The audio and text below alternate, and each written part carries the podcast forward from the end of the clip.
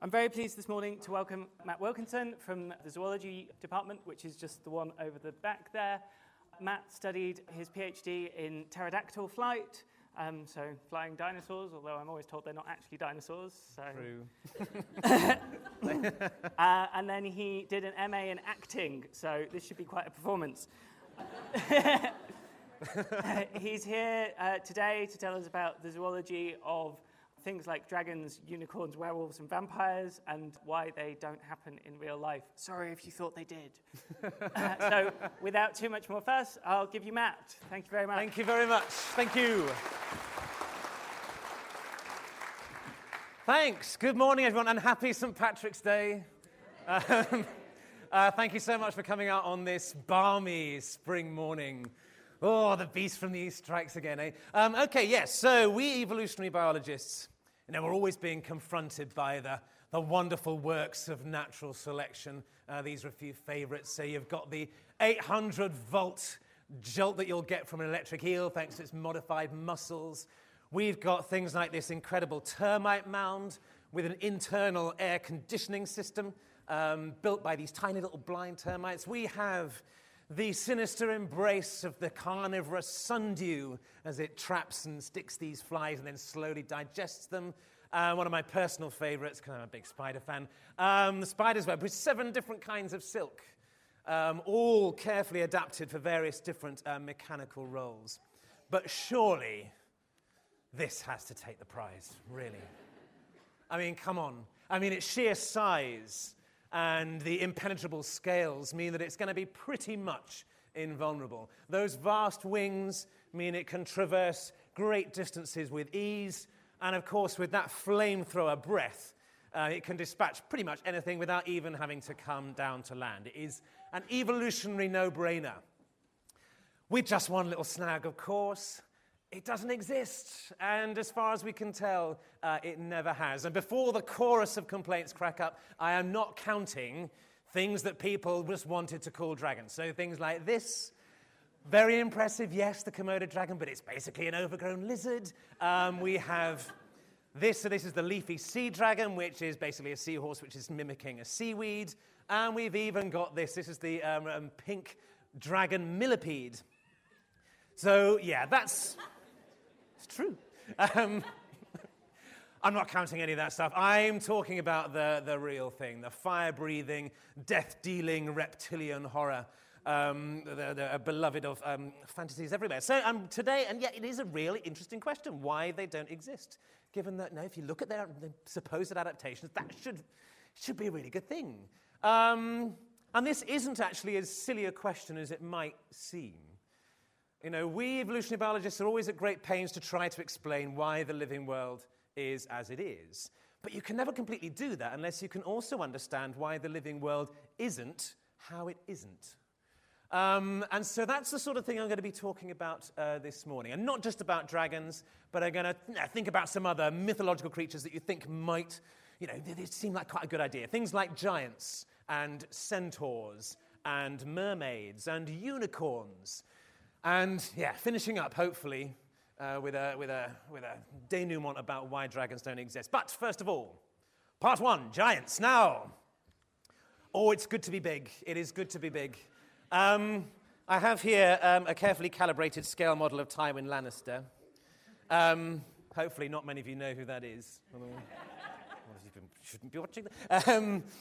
And if I was that size, I would be in all sorts of trouble. I mean, a domestic cat would be a, a, a terrifying concept and a, a, prospect if I was uh, the size of this little guy.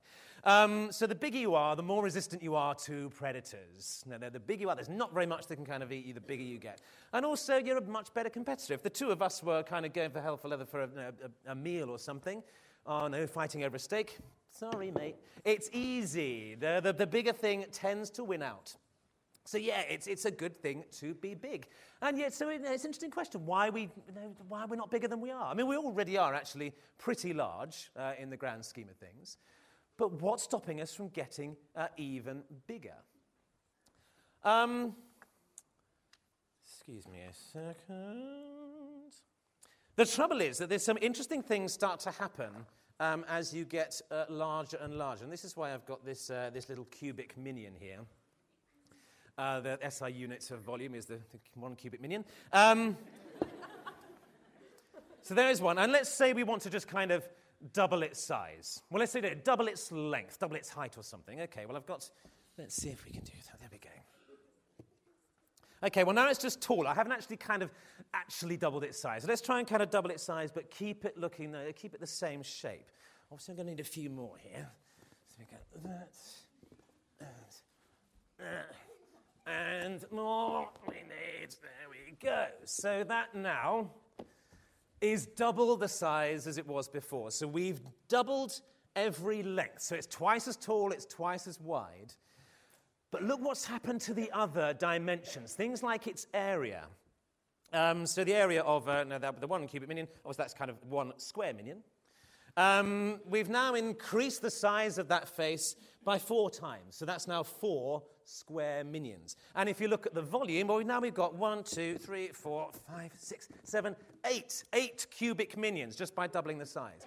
Now, this may well start, excuse me, causing some problems for a living thing. That as you get bigger, um, your weight, your volume is going to increase faster than your area. That's going to have some interesting consequences. So let's consider this for a second. So, this, if you can see that, is a uh, carefully calibrated. This might be a good time for the, uh, the camera. So, this is a carefully calibrated mini dumbbell. There we go. Um, which I can support just with a human hair. Thank you very much, Will, for providing the human hair. Um, so that's all nice and fine. So, what happens if we, if we increase the size of this thing? Well, I have here uh, a very exact 10 times replica of this. Um, so it's 10 times the length. Uh, all areas are therefore going to be 100 times what it was in there. So that's going to include the cross sectional area of the hair. Um, and the weight is now 1,000 times greater.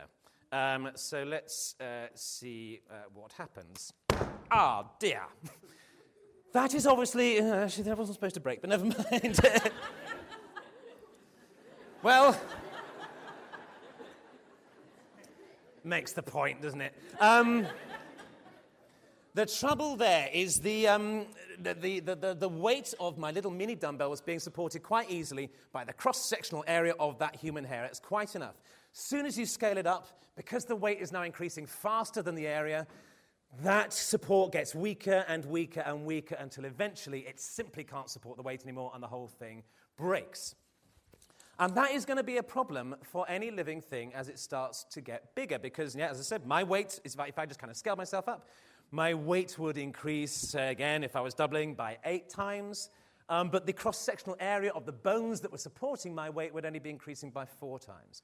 Um, upshot is that if you look at the skeleton of a big thing like that elephant there, you can instantly tell um, that it's had to do something about this problem. Its bones are robust, they are quite chunky compared to something like a cat. So it has to have these disproportionately thick bones just to make sure that it can support its weight. Not ju- oh, we'll take questions later, sorry. Um, but do remember it. Do remember it. We'll come back to it. Um, you might also notice that the posture is a little bit different. So that cat's looking a little bit crouched, whereas the elephant, it's a, it's a lot more upright. Um, for two reasons. First of all, bones are long, thin things, and if you try to kind of bend them, they're more likely to break. So the heavier you are compared to the strength of your bones, the more straight you want your legs to be. Um, and it's also to do with the muscles. Now, if you're standing like this, uh, your muscles are having to kind of put in quite a lot of effort just to kind of keep yourself uh, standing. And muscles are a little bit like bones in that it's the area, the cross sectional area, that determines how strong they are. So bigger animals tend to be weaker for their weight than smaller animals, and therefore could not cope with such a crouched posture, hence the more upright stance uh, of the elephant. Um, and this is why, and we often get very impressed when we see something like this. That's an ant um, that seems to be performing this super, well, I was going to say superhuman, but no, super ant, antine feat. Um, no, carrying no, many more times its own weight, uh, and also sticking to the ceiling while it's doing it. It's not such a big deal for it. Small things are very strong uh, for their weight. Um, yeah, so they, they, they kind of got that advantage. Um, all this means that, that the biggest animal we find on land, that, we don't know this, but it's likely that the, about the biggest animal you could get is something like this. So this is a giant sauropod dinosaur. Uh, this is Argentinosaurus, because it's found in Argentina. Um, and yes, it says about 35 meters long, probably about roughly 75 tons. So a fairly respectable size. Um, but obviously, with the, and, it, and, because it's now quite a weak animal, because its bones are going to be relatively weak, there's a lot of stuff that it's not going to be able to do that smaller animals can. It would never be able to gallop, for instance. Uh, so it's going to be a fairly ponderous uh, creature. Uh, it's less of a problem for plants, because they don't have to move around. Um, you know, they, they, they, can just kind of build some tissue and just kind of sit there. I seem to remember reading once, although I may have dreamt this, um, that a tree would actually be able to get about 25 miles tall before it collapses under its own weight. I say, I might have dreamt that. Um, it never gets anywhere near that tall um, because the major problem it has is just drawing water up to the top. Uh, that's the, the thing that, that's sort of constraining these things. Um, anyone know what the biggest organism of all is? The biggest thing on Earth, yes. Oh, brilliant. The humongous fungus, indeed this thing. Uh, Armillaria ostoyae, which is uh, related to the honey fungus you get in Britain. Uh, and yes, there is a specimen of this. It's probably all effectively one individual that is two and a half miles across. Um, so yeah, it is indeed in the, um, in the mountains of Oregon. Uh, there it is. That's you, know, so you, you, can't exactly see it from space, but no, it is an enormous creature. And of course, it's very easy for it because it's being supported by the Earth. Um, the mass of this enormous creature is, uh, enormous organism, it's all in the form of these tiny little threads. Um, so it doesn't have many of the problems of, of support and transport that other more complicated organisms have. Yeah, so that's the biggest organism on the planet. Um, of course, we've also got things in the water. And what I just said about you know, the, the, weight being taken by the earth, that should apply to things in the water as well. They shouldn't be quite so worried uh, about their weight as things living on land. And of course, this is true. The blue whale is the largest animal uh, that's ever lived. Uh, again, about 30 meters long, up to probably about 180 tons. Um, so we don't get anything close to that on land. And we're often very kind of impressed by this. Uh, about, oh, it's enormous, huge. But is it that impressive when you compare it to something like a giant redwood or the, the humongous fungus? Um, why shouldn't it get even bigger than this? If it really is not suffering any trouble with weight support, what's to stop it getting you know, twice the size of this, or 10 times, or 100 times the size of this? Do you need to write your questions down? I'm looking forward to answering them. Um, um, in Norse legends, some of you may know, um, uh, one of Loki's children uh, is this gigantic uh, serpent creature called Jormungand, the Midgard serpent, which is so large that it encircles the entire world. What's to stop that happening? Um, why aren't whales much, much bigger uh, than they are? Um, there have been a few thoughts about this. Uh, one of them is that to um, build a very gigantic creature, obviously you need an awful lot of food. Um, you need a very productive ecosystem to be able to kind of build that. Um, and this may explain why the largest whales go for krill, these tiny little shrimp like things. Um, obviously, they are themselves very small, but you can, pl- you can uh, sort of mine them in vast numbers, reap them in vast numbers. Um, you just need a way of concentrating it. And that, of course, is what whales do. Now, unfortunately, you, you probably have seen video, you know, picture, um, uh, films of whales feeding before. I know Blue Planet and Planet Earth II, I'm sure, had lots of it on it. Um, I couldn't afford the copyright um, to actually play you any of those clips, so I'm just going to try and replicate it for you. Um, there we go. Is that going? Oops. Yes, there we go. Uh, can we have the camera, please? There we go. So this is the ocean with the krill, and and here comes the whale. Oh, amazing. There it goes. Whoa, through the krill. And then splush. Um, thank you. Um, thanks very much.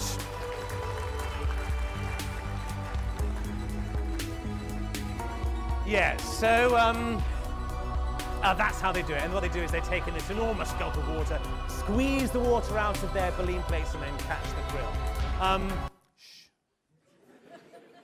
Um, um, and it's been thought that this will start to get a bit too difficult for very large uh, whales. That they, no, they, it's again, it's that the same thing that large animals tend to be a bit too weak for their mass. So it's just too much of an effort to kind of scoop all that water up, and that might be limiting their size, and that's possible. It's also possible that there's something a little bit more subtle going on. Um, that there is a flip side to the benefits of being big. Large creatures tend to have t- tend to reproduce rather slowly. It takes us a long time to grow.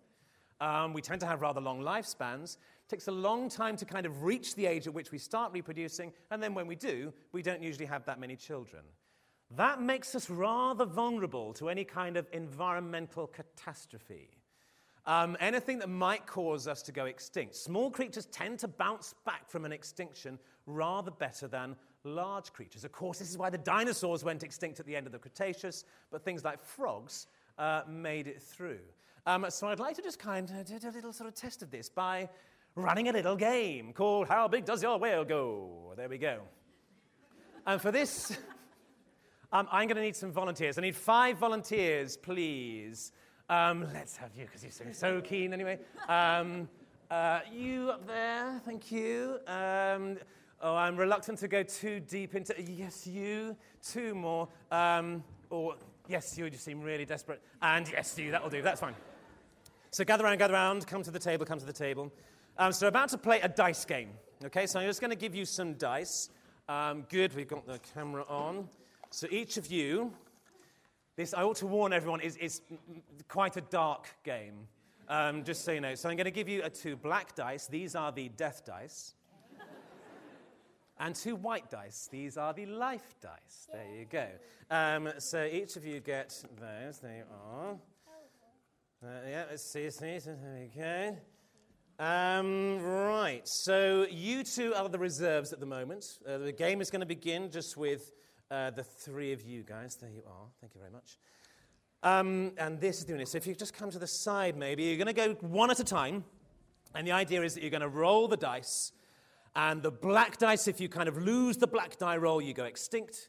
If you win the white die roll, you speciate and therefore give rise uh, to another member of your lineage. Oh, yes, please um, be careful of the dice. Um, yes, what we're going to see, and you're all whales. Yep, so each of you is a whale, a species of whale, and natural selection is getting to work. It's making you larger and larger and larger. Every round, you're going to get bigger. So every round, the, the conditions for winning are going to change. So in round one, um, if you roll 11 or more on the black dice, you go extinct.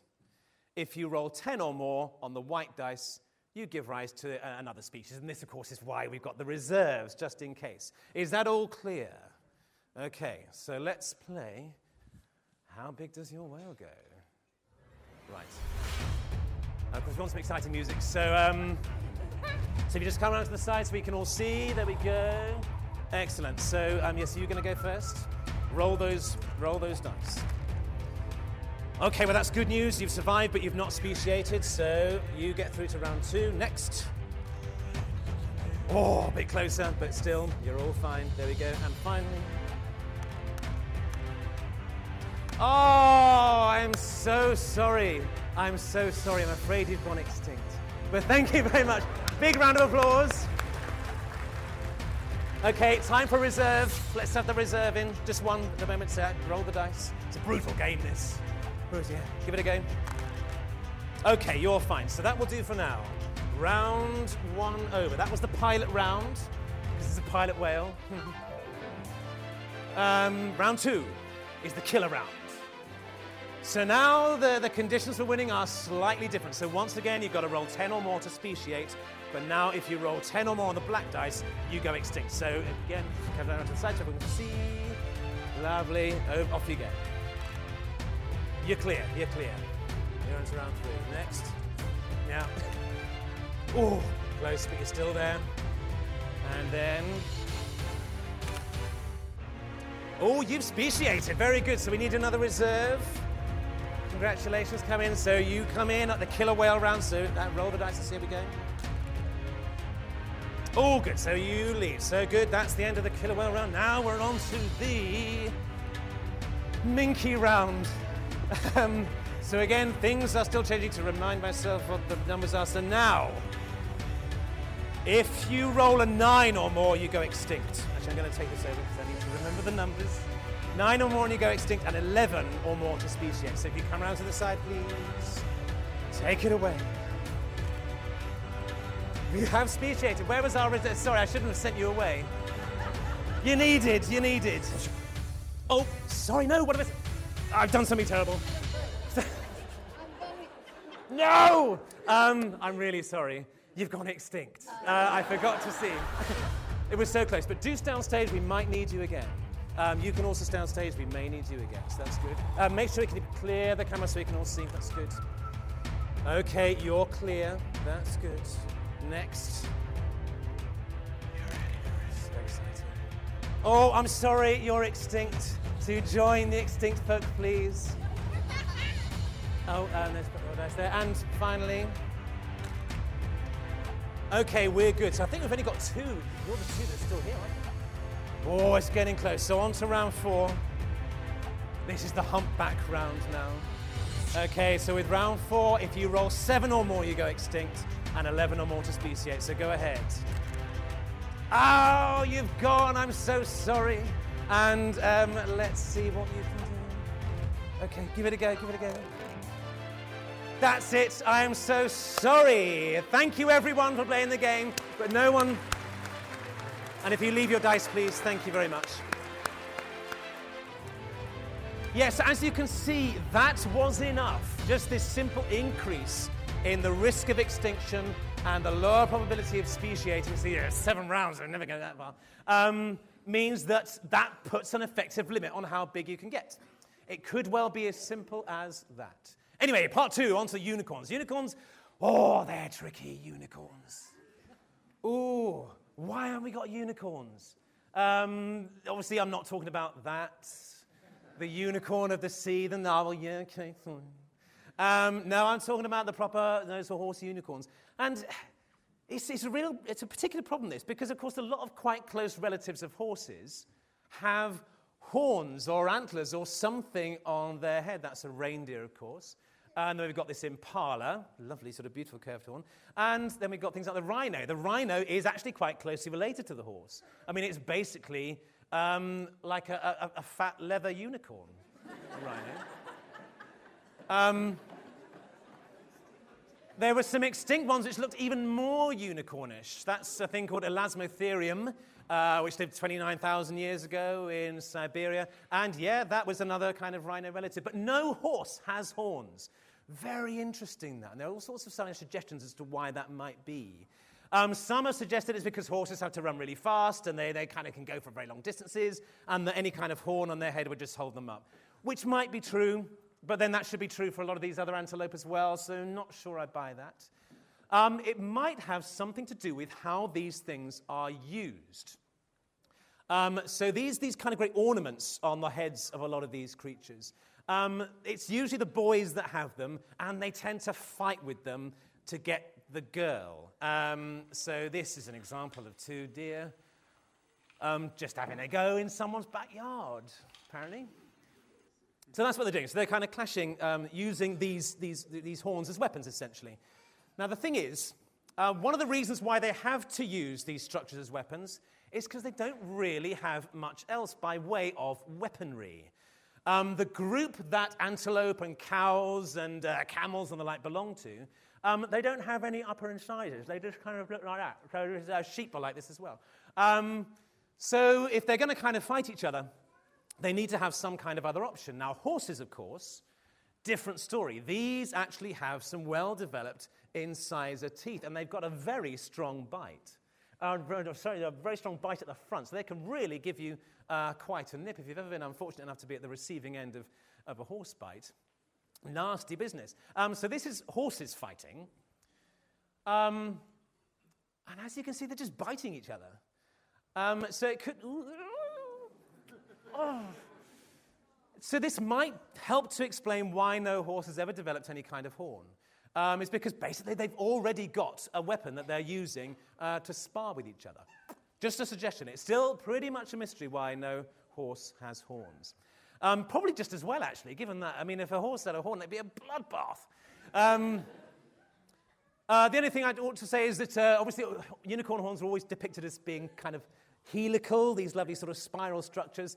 That's very unlikely for something that's bolt in the middle. Now, narwhal tusks are spiraled, but that's because they're not strictly in the middle of the body. It's one of the incisors that's grown forwards. So it's actually, they have, there is a left and right. And every now and again, as here, you can get a narwhal with two tusks.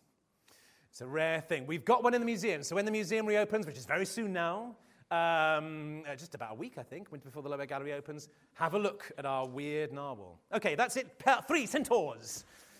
Um, centaurs. Oh, this would be nice, wouldn't it? To have horse legs, be able to kind of go for a quick gallop of a morning. Um, it's, of course, a hybrid animal. A lot of our monsters are hybrids, uh, as you may well be aware. So there's the centaurs. We got griffins, of course, a cross between an eagle and a lion. Ah, oh, it sounds like a really good idea again. You know, you're taking the best bits of different creatures and just kind of mixing them up. What's so problematic about that? Well, as you may know, hybrids do sometimes form between species. So this is a, a horse and a donkey. They do sometimes produce offspring. Um, anyone know what they're called? Yeah. Mules, yeah. Mule, and hinnies, yes, good. Depends on which way around it goes. Um, so, yes, that's a mule. Um, and it looks fine. Know, pretty decent. It's sort of, you know, sort of halfway between a horse and donkey, I guess. Um, but the trouble is, it is sterile. And this is the problem with um, hybrids. Um, and it all comes down to um, the way. Oh, and this is what I wanted to say. So sometimes you can get horse crosses with zebras as well. That's a zorse. Um, you also get zonkies and uh, zebroids. Um, yeah, again, they're kind of, you can make them, but they're always sterile. And this comes down to the way that the instruction manuals of our bodies are packaged. Um, so this is a, a, little, little picture of our DNA. The DNA is basically the recipe for you. It's um, in the, that kind of little chain of letters there. That's, there, that's the instructions for how um, our bodies are built. And the, these genes are all packaged into sets of chromosomes. Um, so the, that's a set of human chromosomes. Uh, we have 46, and as you'll see, uh, they're all in pairs. So it's 23 pairs of chromosomes. So basically, we've got two copies of almost all of our genes, with the uh, little exception of um, the sex chromosomes there. There's some interesting stuff going on there. Um, this is why it's, and I won't go into this in great detail, but why men are more likely to be colorblind. It's because we've only kind of got one copy of the, of, of the right genes there. But um, all of the, pretty much all of the other ones, we've got two copies of each. And that's one from mum and one from dad. Um, so they're all in pairs, and you know, that's fine. The trouble is, going back to our horse and donkey cross, is that they've got different numbers of chromosomes. And again, I've got a terrible memory for numbers. Um, so horses have 64, um, whereas donkeys only have 62. So the mule has 63. So there's an odd one. There's an odd one which doesn't kind of find a pair. Now, that in itself can be problematic. Um, some of you may know about Down syndrome, uh, which is where there's an extra copy of chromosome number 21. Um, which can cause no, a few difficulties. Nothing stopping them living a full and active life these days, but yeah, development doesn't proceed quite as it should do. But real problems if you come to reproduce. So this this is a very technical looking slide, and I'm sorry. Um, this is a very special sort of cell division that happens to produce um, egg cells and sperm cells. So what happens is that those pairs of chromosomes, they find each other. The pairs find each other. We're still not quite sure how. Um, and then some of the mum genes are swapped with some of the dad genes, and then the two separate. Uh, and of course, this is how we generate all the variation uh, in, in our offspring. And then we produce the, the eggs and the sperm, and that's fine. But you have to have your chromosomes in pairs for that to work properly. If you've got an extra one, well, that's going to be like the, the wallflower at a nightclub. Um, it's not going to be able to kind of find any pair. So the cell division doesn't quite happen properly, and that's really going to make it problematic when it comes to reproduction. So this is why, well, part of the reason why these hybrids uh, tend to be sterile. And of course, if you're sterile, you're an evolutionary dead end. That's it. Uh, if you can't produce children, you are dead to natural selection. Anyone know what that is? It's a liger, very good. So, liger is a cross between a lion and a tiger, as you might imagine, specifically between a male lion and a female tiger. Um, anyone know what the other way around is called? Yep. A tigon, good. Uh, ligers are interesting. They are much, much bigger than tigons, and actually considerably bigger than either lions or tigers. For interesting reasons, we do understand it, can't go into it now, but um, actually they're too big. Really, they are not designed to be that big, and they have all sorts of problems as a result of this. But they're also sterile. Um, interesting, well, largely sterile. But these actually have the same number of chromosomes. So both lions and tigers have the same number of chromosomes. They've both got 38. So you might be wondering, well, what's the trouble? Well, I'm afraid there, the, the, the, troubles go a little bit deeper than that. And I'm going to need another two volunteers. So, someone who hasn't, yeah, why didn't you come up? You're very brave sitting near the front. And, oh, someone we've not seen yet. Yes, up there. Do come down, do come down. Hello, so you are? Hello, I'm Matt. Hello. And hi, I'll to introduce myself to you. Um, so, I've got two chromosomes here um, that spell out uh, an appropriate message. Hello, who are you? What's your name?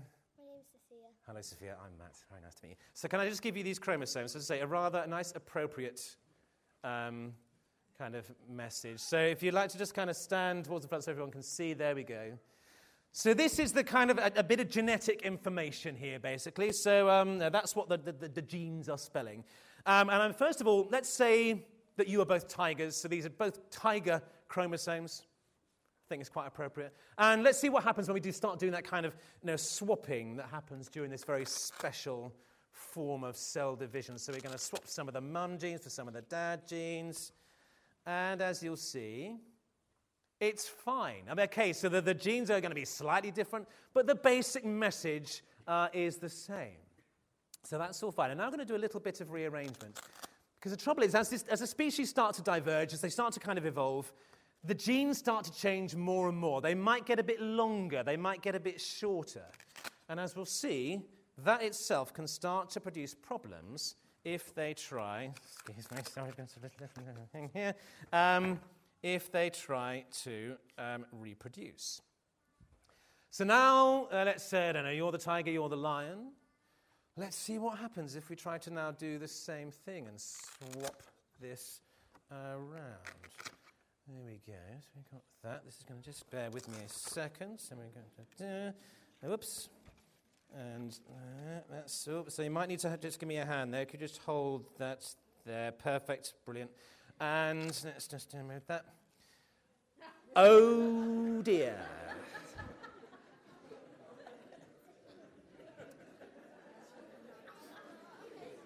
So the meaning has now changed. And the resulting organism is going to be now a little, you know, it's just not going to work. Development's not going to work properly. This is like the, the oversize of the liger.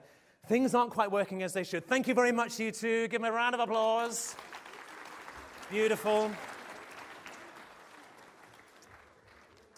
So we're beginning to see the general problem here that the trouble is we are very complicated things. We are very complicated objects with very complicated instructions. And you can't just think about just messing those instructions around willy nilly and expecting everything to be fine. That's just not how it works. Life, in many ways, actually resists change because we are so complex.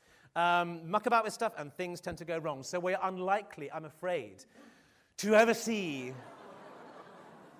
a catmeleon or a crabadillo or a koala owl or a frig or an orangapanda, or a two chameleon. Um, sadly. By the way, if you want to look at more, this is a fantastic website. So on the, on the Reddit um, website, if you look for the hybrid animals thread, they've got literally hundreds of these. It's absolutely wonderful. Um, and then, of course, the most ridiculous of all, oh, no, no, the hippopotamus, of course. and then, finally, um, this beaver.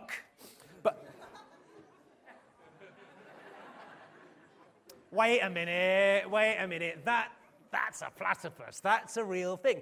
That's a real thing that kind of looks like a, a mashup between two different sorts of animals. And I think this kind of gives us an interesting kind of um, alternative when making um, sort of hybrid type forms. This is not a hybrid. This is not a hybrid between a duck and a beaver, obviously. Um, but different bits have evolved for different purposes. And of course, this is what we're all like. You know, we're all many celled creatures. This is the whole great thing about being many celled, is that the different, there's another question coming, um, is that we can specialize different parts of ourselves for different jobs. Um, so, is this another way to getting something like a, a, a centaur? Well, yes, actually. Um, that basically is an insect form of a centaur. It's a, it's a praying mantis, of course, walks on its back legs, um, but grabs things uh, with the front pair of legs. Brilliant. So, how come it can work for the insect, but it can't work for us? Well, it's fairly obvious. They have six legs, of course, and their ancestors had six legs. Um, so they kind of got a couple, they've got extra legs to play with. Um, there's a redundancy um, to, their, uh, to their bodies, which means that there's a little bit more evolutionary flexibility there. Um, unfortunately, vertebrates um, only have four legs. And that does, yes, that's not a horse with eight legs or anything, that's two horses, one behind the other. Um, this is not Sleipnir, um, Odin's eight legged horse. Um, four legs work really well for us. Four legs are a good, um, efficient number. We can do most forms of locomotion with our four legs. Uh, most forms of locomotion with our four legs. Uh, just assume I'm four legged for a second. Um, we wouldn't want any more. An extra pair of legs, it's just another heavy set of things to swing around, and it's not really going to do us any extra good. Um, yeah, so we're unlikely to ever kind of get to that, even the kind of incipient stage of being, uh, or that's the starting stage of being, um, being a centaur. Um, so why do insects have six legs then? Why haven't they gone to say, well, why aren't they restricted to four as well? Oh, go ahead. That's such a bolt up preamble.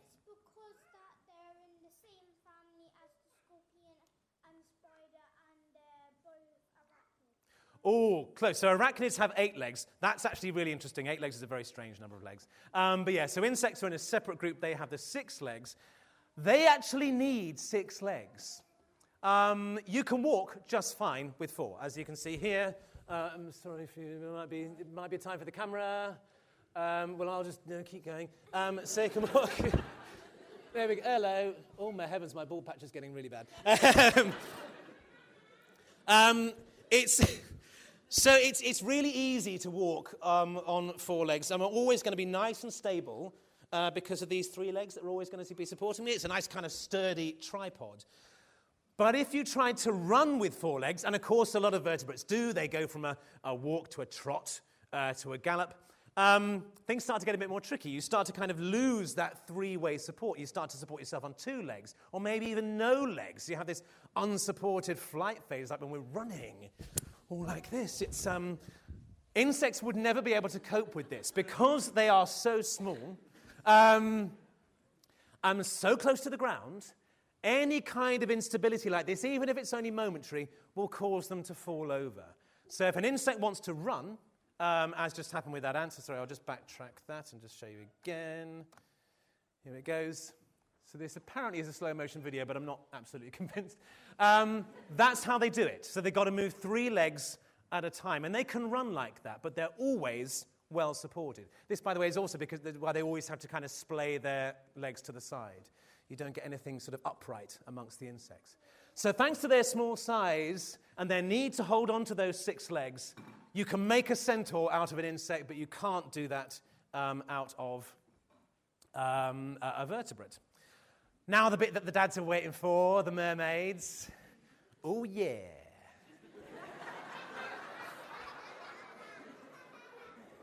it's not like you read in the papers. Um, okay, right, so that's the more classic mermaid. I'm not going to spend very long on this because, again, there's not an awful lot to be said that's not been said already. Clearly, the idea of a fish human cross is impossible and doesn't really bear thinking about. But remember, is there another way? Is there a way we can kind of be have a kind of foot in two realms. Um, go back to the water, maybe even, and see what effect that will have. Well, that sounds quite possible, actually. Um, there are lots of things that have gone back to the water, like the manatee. Um, belonging to the Sirenian group, and you therefore may know the, the, similarity of words Sirenian, siren, mermaid. Apparently, and I'm not absolutely sure that I believe this, um, this inspired the mermaid legend. Those long nights at sea do funny things to sailors. Anyway, so um, yeah, so this uh, potential sort of mermaid archetype. Um, I don't think we're ever going to look like this. Um, we've lost our tail. Um, no, since we turned from monkeys into apes. So we're not really going to be able to kind of do anything like that. We might be able to do something a bit more like this. So a seal kind of effectively has a tail, but it's made, them, made it out of its, out of its hind legs. So maybe we could go down this direction. Actually, an awful lot of groups have gone back to the sea, and they all look quite different. So we've got penguins, of course, with their fabulous wings, now adapted for uh, swimming under, flying underwater. We've got the turtles, we've got the sea snakes that basically are doing the same thing they do on land. Um, we've got extinct ones like these fantastic plesiosaurs, like the Loch Ness Monster. We have ichthyosaurs, the fabulously dolphin like, you know, very, very fish like lizards um, of the age of the dinosaurs. So, yeah, maybe we could go back to the water. Uh, maybe we could evolve into a, again, make a note of that question. Uh, maybe we could evolve into a sort of slightly mermaid like direction. Who knows? Difficult to predict that one. Um, my, I would imagine that you know, in order to streamline ourselves and kind of get good um, aquatic appendages, um, that all of this nonsense might have to be changed. I imagine the hair would probably have to go, but who knows? Time will tell, I guess. Oh, yes, I forgot this last one. Uh, that's an ocean going crocodile. Uh, one of my favorite groups, these, the Metriorhynchids, um, with that sort of fabulous uh, fish like tail. Uh, amazing things. Um, the one thing that we won't ever be able to do is breathe water, I'm afraid. Um, water is such a hard thing to breathe compared to air because uh, it's 800 times more dense. It is, there it goes. Um, it's 30 times less oxygen in it, and the gas is diffused 10,000 times slower. That means it's very easy, if you're a water breather, to kind of go for air breathing, just like that uh, mud skipper just did but more or less impossible to go the other way around. We have become spoiled um, by our easy access to oxygen. Um, there's nothing stopping someone breathing water to just take a little gulp of air and it'll be fine. If you did the same, don't do the same. Um, if you stuck your head under the water and just had a nice little breathe in, you would drown. Um, so there's really no prospect of us ever becoming water breathers again. All of those creatures I just showed you, they're all air breathers. Um, which is fine. You can be an air breather and live in the, in the sea, that's, that's no problem. Okay, so that's just before we kind of go into the denouement. So I know I haven't kind of touched on dragons just yet, but it's coming.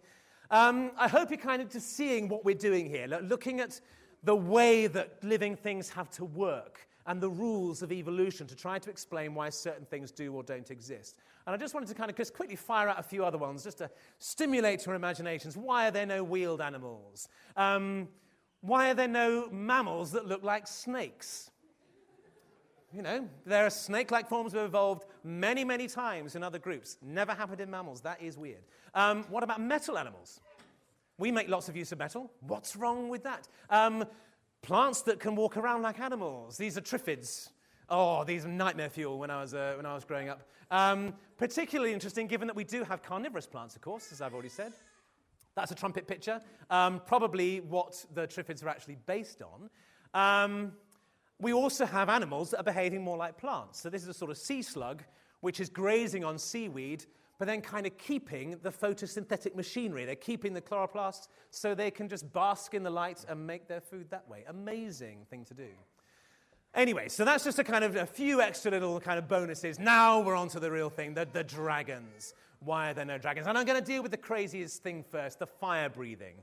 Oh, an amazing thing to be able to do. Doesn't really seem um, that likely. Um, but there is something that comes somewhat close. Anyone know what that is? It is a beetle, I will tell you that much. Yeah, so, oh, yeah. It's a bombardier beetle. That's wonderful. Well done, yes. Yeah, so the bombardier beetle, and it does this.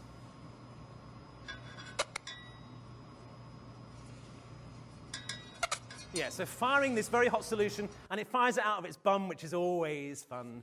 Um, there are a number of elements to this, and I just wanted to demonstrate one of them to you right now. So, um, the kind of the, the, the, um, uh, the business end, I guess, of this reaction is hydrogen peroxide, um, which, if you add the right catalysts, can um, behave quite explosively, which is why I'm having to kind of put a bit of safety gear on here. Um, don't try this at home, of course. Not that you would be able to, because you won't be able to get hold of the chemicals. Um, so here we go. One beaker. Very important. Safety goggles. There we go. Excuse me, Tywin. Um, so this um, is some cask strength hydrogen peroxide. Um, 30%, so quite nasty stuff, but don't worry. It's all going to go away quite soon. There we go. Remember, this is basically the reaction that is happening in the bum of a bombardier beetle. And then, so this isn't the actual catalyst they use. They will use something a bit more um, subtle and biological. This is potassium permanganate. We just need a few crystals. There we go. Are we ready? Am I ready? One, two, three. There we go. So, quite an impressive reaction. That, by the way, is just water vapor and oxygen. So, it's now quite um, sort of nice, friendly sort of reaction. So, that is indeed what happens in the bottom of a bombardier beetle. Thank you very much. Um, oh, thanks. Put myself at terrible risk of chemical burns. Um, okay, so that's, I think, the, pretty much the closest um, that any living creature comes to actually sort of breathing fire. Um, and again, it makes you wonder why. You know, we do produce flammable gases. That's not me. That's not me. Don't try that at home either. Um, yeah, it's. Um, all we need to have is some kind of source of ignition, and we should be able to breathe fire, surely. Um, well, perhaps we could do it this way with an electric spark. You know, we've, we've seen the electric eel, electric eel, 800 volts. You know, the, the, the possibility might be there. Mm, sadly, not. I'm afraid to do that in air takes between 10 and 15,000 volts. So, no, the electric eel's 800 volts seems a little bit paltry now by comparison. We've also got this. Um, so, this is the kind of the, the, the, tinderbox way of doing things. Just kind of um, you know, throwing something hard anything that contains iron because then, as you might start to see, you get these little flecks of iron that comes off. And basically, what happens is they rust really, really quickly. So quickly um, that it glows red hot. And that can, can then be used to, to light a fire. And you know, we have these compounds in us. It seems to be within the span of what life can do. And yet, it doesn't happen. I think in this case, it's because it's just too big a jump. The great thing about the bombardier beetle is that it can evolve this extraordinary reaction from stuff it already has at its disposal. Now, it probably was already using hydrogen peroxide as a, as a, in, a, in a weak form as some kind of deterrent.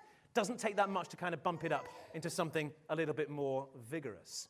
But there's simply no way of even starting down this road to fire breathing. So even though it, it kind of seems within life's capabilities, I don't think we're ever going to see it. Um, we've also got this particular problem, as I've sort of mentioned before, that we've got an extra pair of limbs here in a classic dragon. So you've got four legs and a pair of wings. I've already seen that that's going to be a bit problematic if you're a vertebrate. Or it's okay if you're an insect. Um, insects, because they're so light, they can just grow these extensions of their exoskeleton and they can flap away just fine.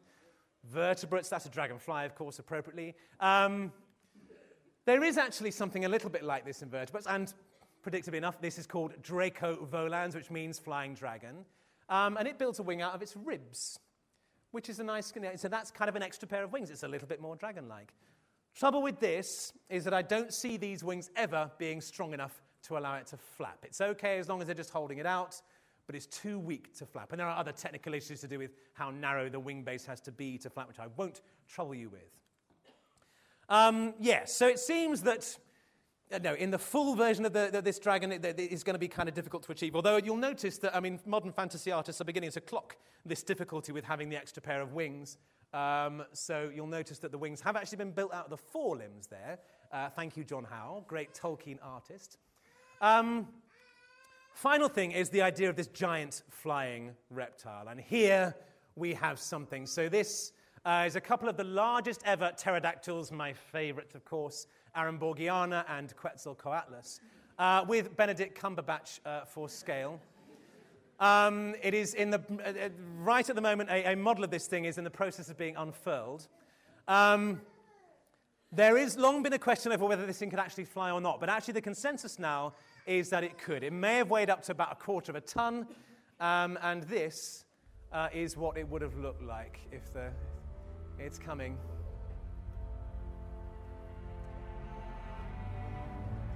Yeah. So that is a 12 meter wingspan. Sorry, it might brush your heads on the way down. You're privileged to do so. Yeah, so the largest ever flying organism. What a beauty. There we go. So that's Quetzalcoatlus in all its glory. Thank you. And a quick Huge thanks to Matt, to Roxy, uh, to Tom, and to Will up there for being my Quetzalcoatlus carriers. Thank you very much. Please bring her down. Whoa. yeah, it doesn't land so well. there we go. Thank you very much. Cheers, guys. Okay, so just... Yeah, so although dragons themselves may not exist now, something a bit like them, at least these giant reptilian flyers, did once grace our skies. Which, of course, raises one final question Will they ever return? And there I will leave you. Thank you very much. You've been a wonderful audience. Thank you.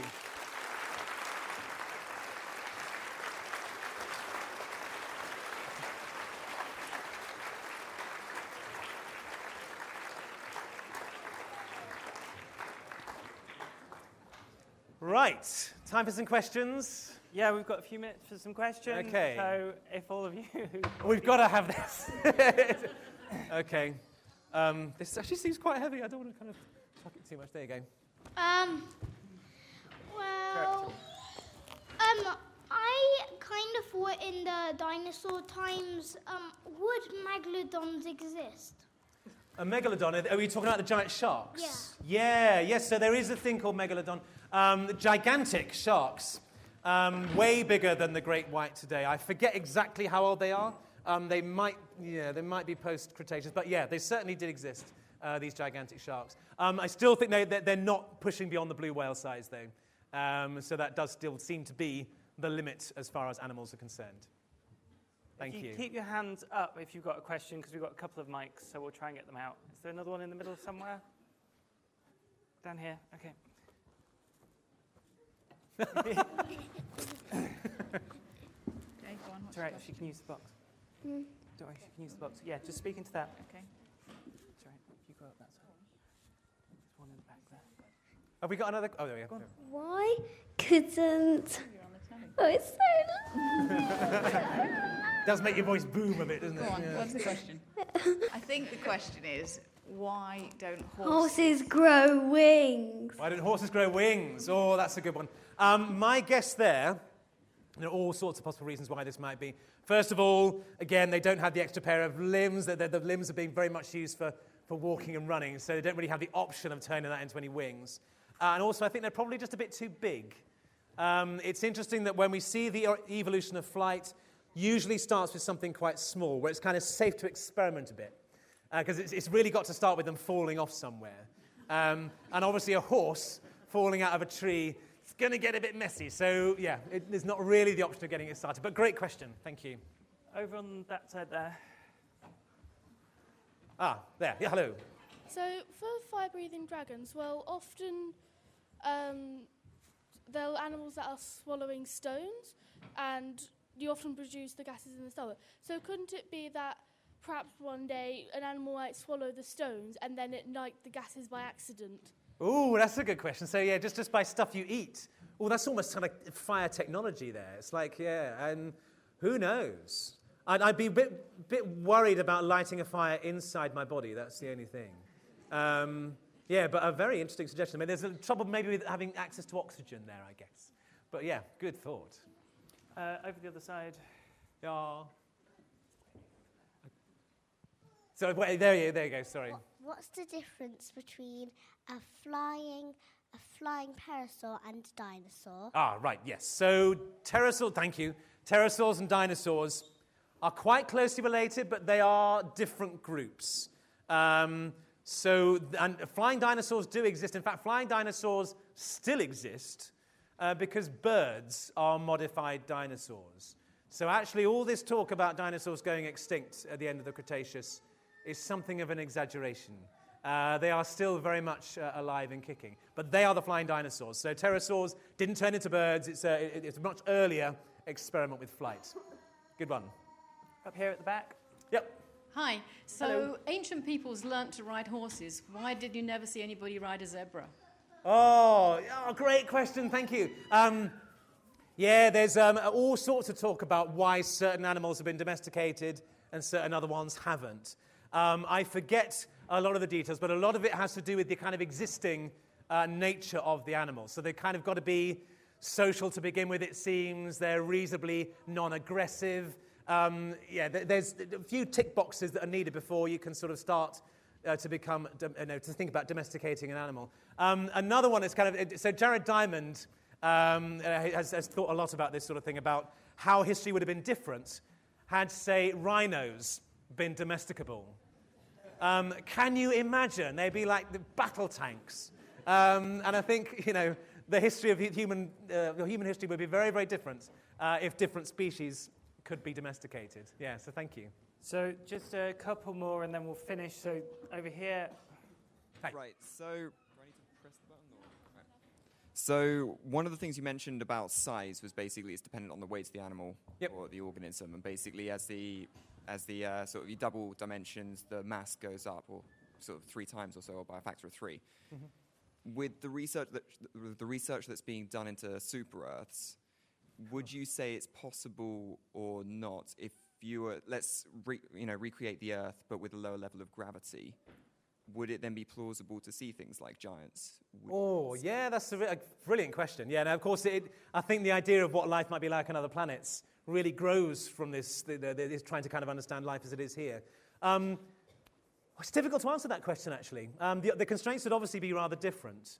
Um, I mean, it's been suggested that if you had um, a super Earth and the gravity is much larger than here, then you'd get a lot more instances of animals that had to kind of walk more upright. Um, and I imagine that the, the upper limit of size would be somewhat lower. Um, who knows? then, But, but there's also possibilities of mucking around with the materials.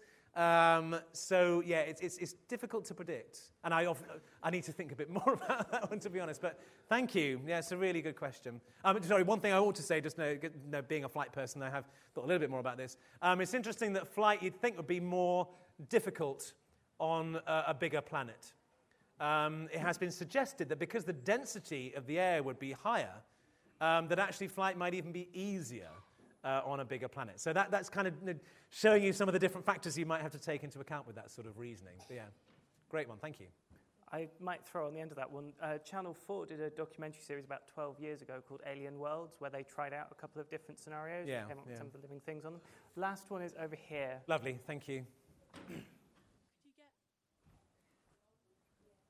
Could you get a um, symbiotic pterosaur with bombardier beetles living in its mouth? Who knows? there are all sorts of fascinating symbioses. Oh, it would be, be like curry, wouldn't it? um, and there's a great video. Uh, quite recently, it was um, a, a toad was filmed uh, eating a bombardier beetle. Um, and uh, it, it's amazing how long it kind of lasts. It's clearly in some discomfort. Um, as this thing is just continually just discharging into its, into its stomach, and finally it vomits it up, and the bombardier kind of, the beetle sort of limps off to live another day. Um, yeah, who knows? It's just sort of stranger things have happened, I guess. Thanks. Okay, great. Thank you very much. Thank you, Thank you, everyone.